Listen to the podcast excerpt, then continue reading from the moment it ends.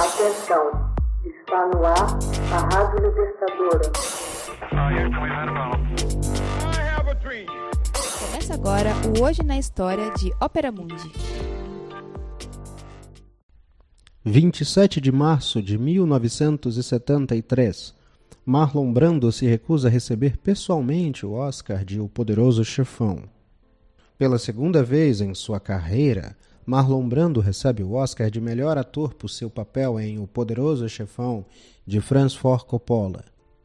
O ator se recusa a comparecer à cerimônia de entrega realizada em 27 de março de 1973 e envia em seu nome a jovem indígena Apache chamada de Pequena Pluma.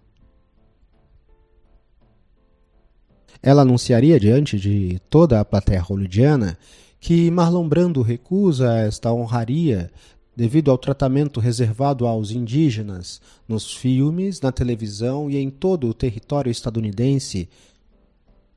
Desde o começo do mês, a cidade de Joelho Ferido, no estado de Dakota do Sul, estava ocupada pelos índios Sioux, que reclamavam uma melhoria de suas condições de vida nas reservas.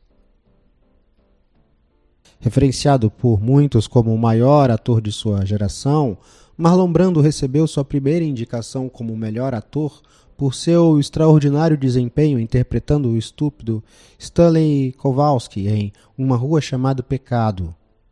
O papel foi uma reprise da instigante performance de Brando na montagem teatral da peça de Tennessee Williams, A Streetcar Named Desire, um bonde chamado Desejo, de 1947, que atraiu para ele pela primeira vez a atenção do público e da crítica.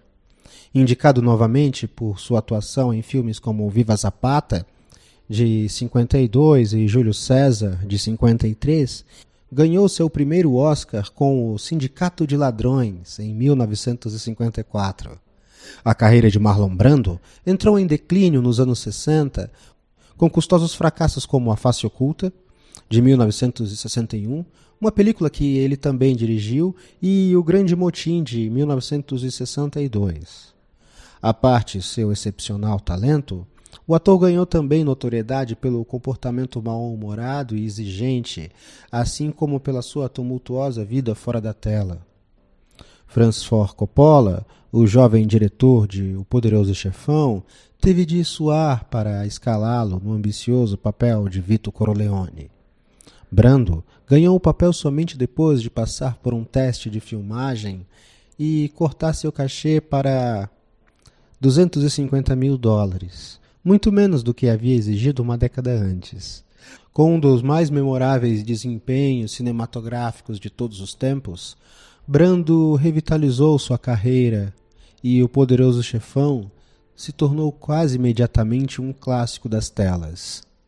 Às vésperas da cerimônia de entrega do Oscar, em 1972, Brando anunciou que teria que boicotar o acontecimento e enviaria a Pequena Pluma em seu lugar.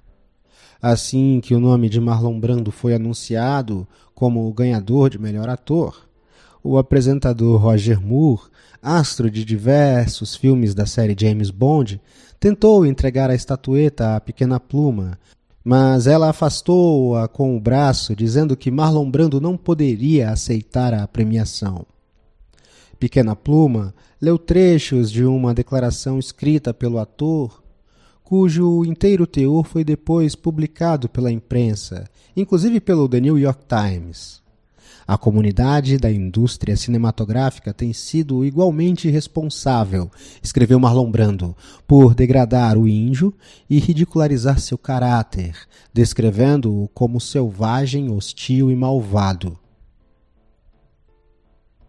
Marlon esteve envolvido em causas sociais durante anos, manifestando-se publicamente em defesa da formação de um Estado judeu nos anos 40 bem como apoiando a luta do Partido dos Panteras Negras. Sua manifestação, por ocasião do Oscar, expressou respaldo ao movimento indígena americano e aludiu à situação de uma reserva indígena em Dakota do Sul, sitiada por membros do movimento indígena americano no mês anterior e que no momento estava cercada por tropas do exército. Essa reserva, de joelho ferido, foi também o lugar de um massacre de nativos estadunidenses pelas forças do governo de Washington em 1890. Marlon Brando foi o segundo artista a recusar o prêmio de melhor ator. O primeiro foi George C. Scott, que polidamente declinou em aceitar sua premiação por Patton, Rebelde ou Herói, em 1971, quando teria dito a respeito do estardalhaço da Academia de Cinema: Não quero nada com ela. Scott havia previamente recusado a indicação de melhor ator coadjuvante em Desafio e Corrupção em 61. Hoje na história. Texto original Max Altman, narração e adaptação José Igor, edição Laila Manoeli. Você já fez uma assinatura solidária de Opera Mundi? Fortaleça a imprensa independente. Acesse www.operamundi.com.br/apoio. São muitas opções. Você também pode fazer um Pix usando a chave apoie.operamundi.com.br. Obrigada!